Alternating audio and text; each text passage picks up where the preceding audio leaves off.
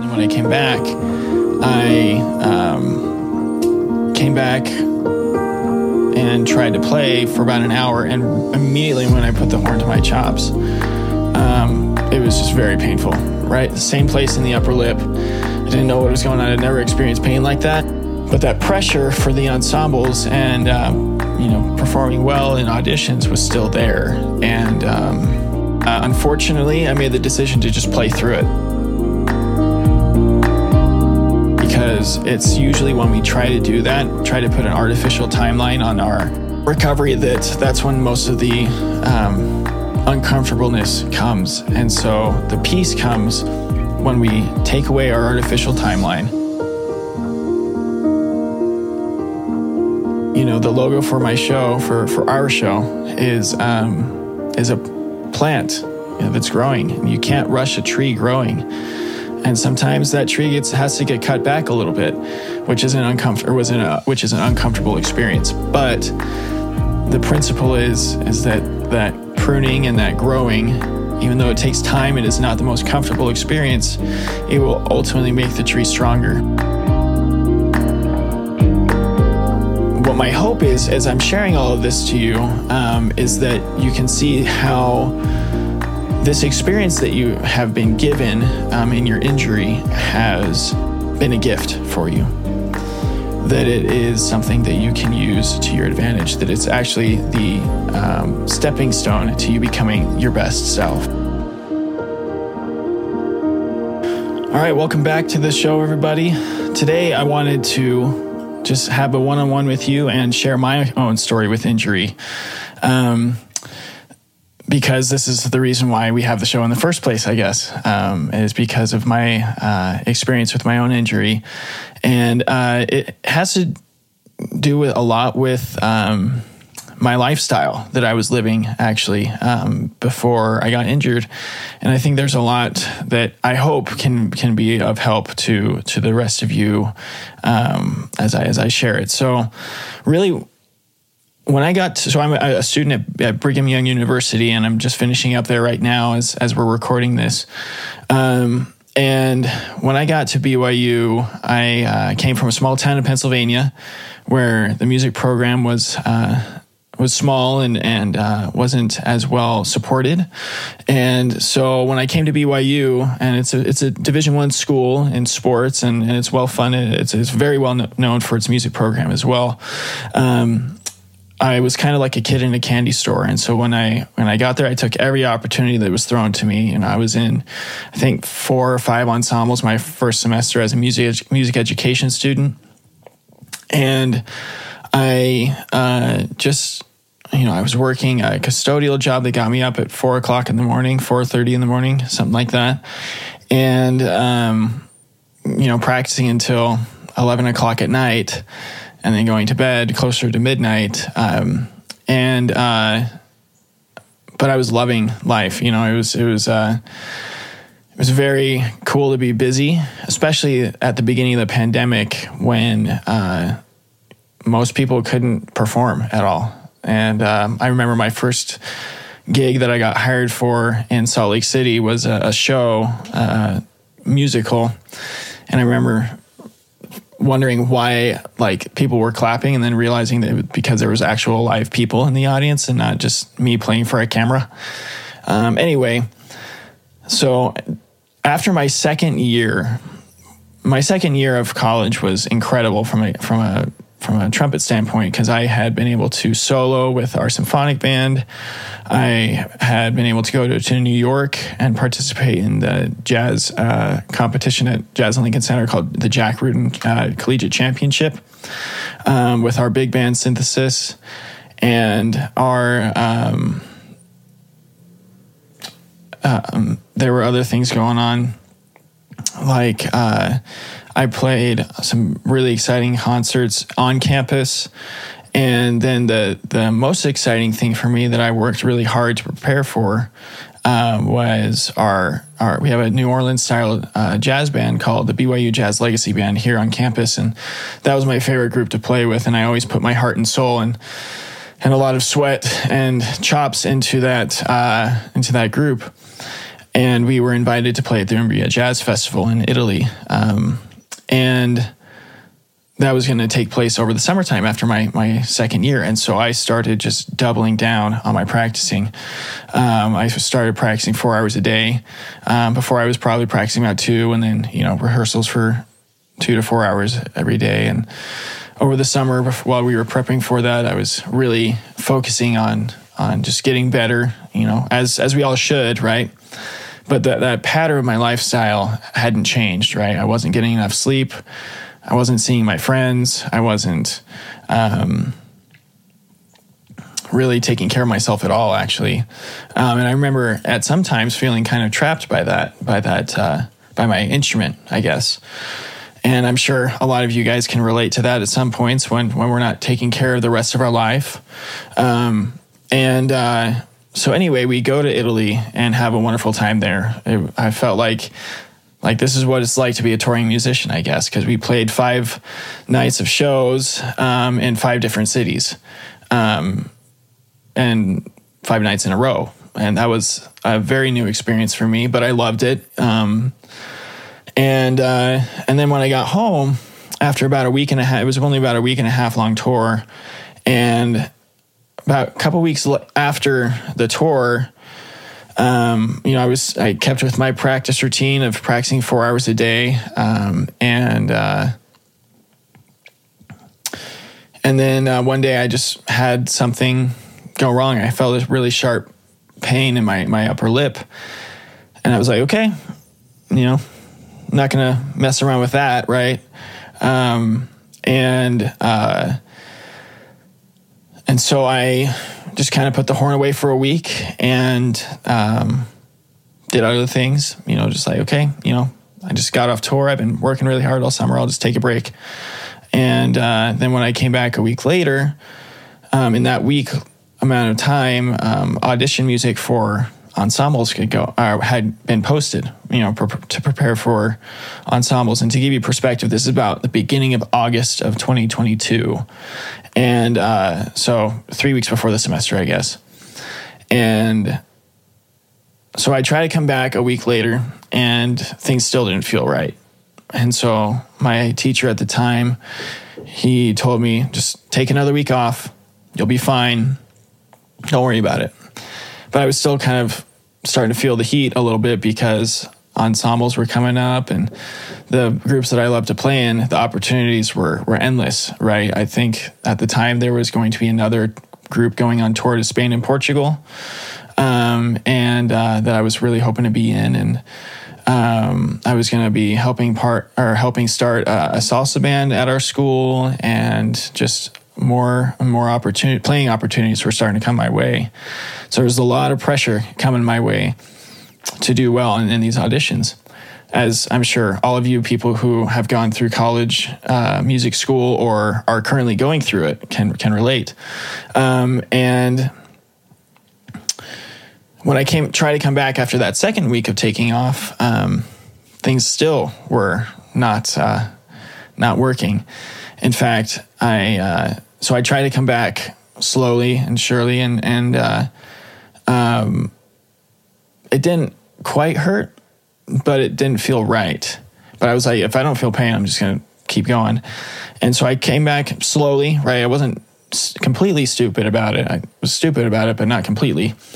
Um, and I just came back incrementally over the course of about a week and a half. And then I started really digging into my audition rep, right? And then I went home to visit my, my folks to Pennsylvania right before the semester.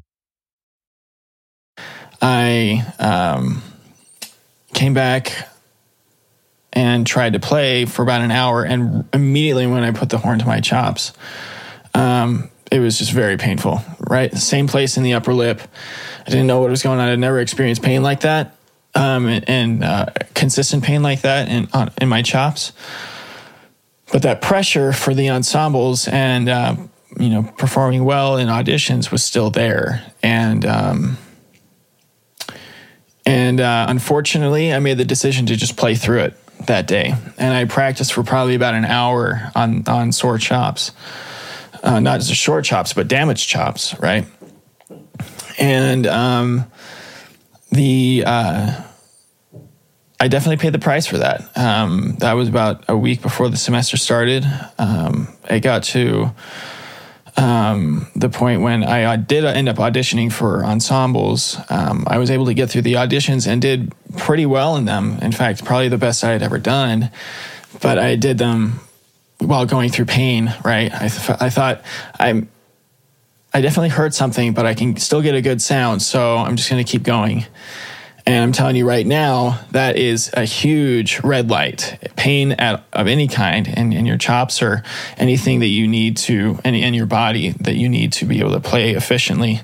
Um, if anything is hurting, that is a surefire sign that you need to stop and probably ignored a few signals from your body before um, that you needed to stop and take a rest. Um, so, anyway, about two weeks in, I'm in a wind symphony rehearsal and I take um, it was that wind symphony rehearsal. I'll never forget that day because I was in pain the entire time. And eventually, after the rehearsal, like I couldn't even get a note out at that point because it just hurt so bad. Um, and so I called my my teacher. He wasn't um, on campus at the time, but he said he'd come right away and uh, and come see me, which I was very grateful for. And he taught me some things uh, pedagogically, um, just technique things and fundamentals that would help me to be able to play more efficiently.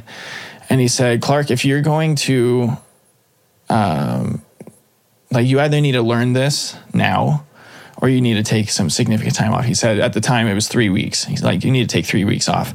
And for me at the time, like taking three weeks off was such a just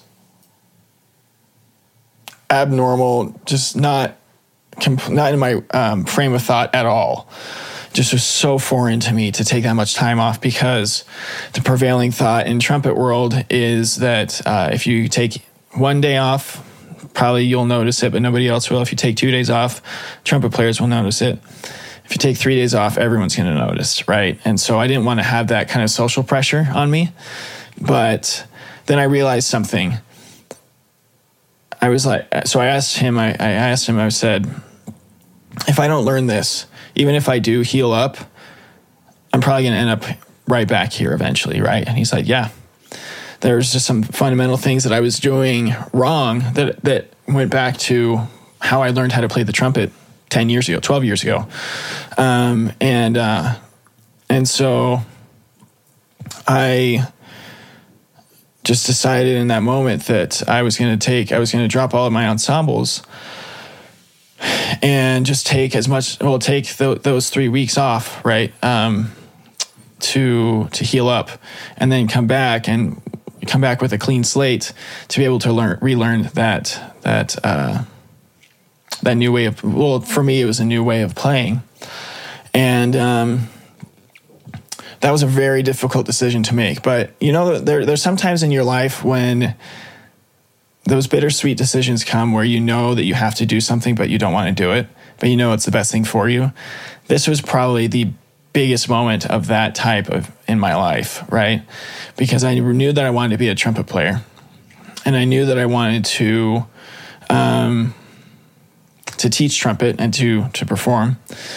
But uh, I knew that I, I, realized then that if I continued down the path that I was going, that um, that I was not going to be able to sustain that, to sustain that dream, um, and that solidified that belief solidified for me when I went and took a lesson with another professor. At the time, we we had um, we were in the middle of a search for a new trumpet professor at our school, and so we had a couple of um, adjunct professors kind of sharing the load. and And I went to one of their houses to take a lesson, and I'll never forget that that lesson because it changed my outlook on my recovery and my career as a trumpet player and my life forever. Um, she showed me that uh, um, basically the efficient way to play the trumpet, and that playing the trumpet does not have to be um, as physically intense as lifting weights or like a, a long um, workout is. Because up to that point, I thought that you know the more air that you put into the horn, the bigger your sound is going to be, and the best it's going to sound. And and for some people that may work, but for me, um, that that definitely wasn't going to work, especially with things that were going on with my embouchure at the time. But I don't want to necessarily get into the technical stuff um, because I know that doesn't necessarily apply to, to everyone out there. That, that you guys, uh, all of you guys that are listening, aren't trumpet players. So, um, but the principle that I learned is that um, playing a musical instrument does not have to be something that is kind of a weight on my shoulders that I that I a necessary weight, but um, but it doesn't have to be that way. Um, and that I, I learned that in, the, in that lesson that the way that I was going, I remember this clear as day because I, and I honestly believe so. I'm I'm a, a, a, Christian, and I believe that that my Savior was telling me through His Spirit, um, teaching me these things, because He wanted me to to succeed. He wanted me to um, to be a trumpet player and uh, or to do what I loved. More importantly, and to help others um, in in their quest to do what they love. And what I felt like he was telling me was that he said, Clark, I love that you were doing this. Uh, that you're working so hard. I love that you're working so hard. But the way you were going was He said, but the way that you were going was hurting you. And because of who you are, the, the stubborn guy that you are, uh, you needed a, a, stumbling block to wake you up. You needed a wake up call. And this was your wake up call that, that I chose to give you or to, chose to give you. And, and this is what I have planned for you. And when I, when I kind of saw my potential learning this new technique on the trumpet and also in my life, I saw kind of the person who I could become and uh, how I could use that to help other people and um, be able to take what I've learned and apply it to all facets of my life. You know, the trumpet could be something that enriched my life, that taught me a bunch of life lessons about um, different areas of life, you know, like relationships, um, you know, or physical health, mental health, and things like that. And then, like I said, I would be able to use that to help other people. And that's something that I really believe that all of us who are going through injury, one of the reasons that we've been given that experience um, is to be able to help other people going through it. I think we're all on this earth to learn how to help each other and to love each other. And um, we'll and I, I firmly believe that one day we will give an, uh, uh, an accounting to to God um, or whatever you believe, um, but that we will kind of be held accountable for for what we chose to do and how we chose to use our experiences. Um, and so that experience basically taught me to. It, it was the it was the um, beginning of me learning how to trust the process because uh, without that experience, I would have been way more in the dumps uh, emotionally. And I'm not saying that that I haven't been because of that experience, because I definitely have had the um, worst mental health um, trials because of this experience um, in the last year and a half. It's been a year and a half since since that day, or almost a year and a half. And I. Uh, I learned um, a few weeks later. Um, well, I'll share this. I'll share this experience. Um, a couple weeks later, I was taking lessons from a, a different uh, teacher who had also gone through his own injury experience. Um, in a lot of ways, he's the inspiration for why I do this this show. Um, and uh, we'll have him on the show here pretty soon. Um, but he, the, the day before I started coming back, the day before I start coming back on the on the trumpet, he took the whiteboard in his office and he divided it into three parts. And he said, "Okay, this is what you were doing from a pedagogical standpoint that was incorrect, and this is how you fix it." And then this is what you were doing from a psychological standpoint that contributed to your injury. And this is how you fix it. And that was like the heavens just kind of shone down on me. It's like, Clark, you're finally learning what I want you to learn about this injury and get from it what I want you to get. Because this injury ended up changing every aspect of my life. Um, it was then that I started taking better care of myself, that I started going to bed earlier and um, started eating right. Um, more recently, I've started going back to the gym um, that I wasn't able to do for other health reasons. Um, and that became a huge uh, help for me in my in my progression. Um, just taking my care of myself uh, physically and mentally. Um, therapy has also been a huge part of my of my recovery, um, and what my hope is as I'm sharing all of this to you um, is that you can see how this experience that you have been given um, in your injury has um, been a gift for you that it is something that you can use to your advantage, that it's actually the um, stepping stone to you becoming your best self. That it is, be- it is because of your injury that you become your best self.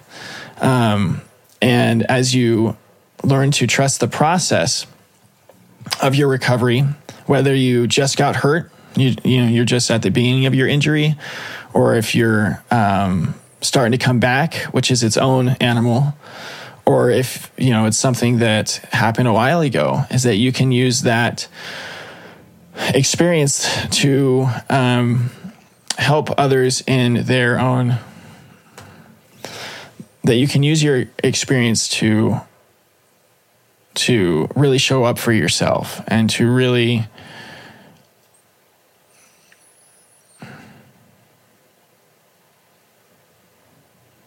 really learn what it means to live a, a holistically well life. Um, since that since that day and in my professor's office, I've learned so much about celebrating small wins and also um, recognizing the uh, steps backwards, but not focusing on them.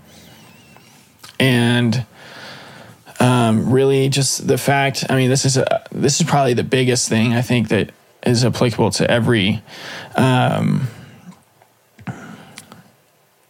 every injury, right? Um, no matter how how it happened, whether it was an overuse injury or something traumatic that happened, um, is that you can't put a timeline on your recovery. You can't put your own artificial timeline on your body recovering um, or your mind recovering or both in most cases um, because it's usually when we try to do that try to put an artificial timeline on our on our recovery that that's when most of the um, uncomfortableness comes and so the peace comes when we take away our artificial timeline and uh, and um,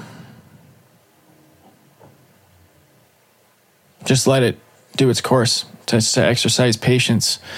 You know, the logo for my show, for, for our show, is um, is a plant you know, that's growing. And you can't rush a tree growing.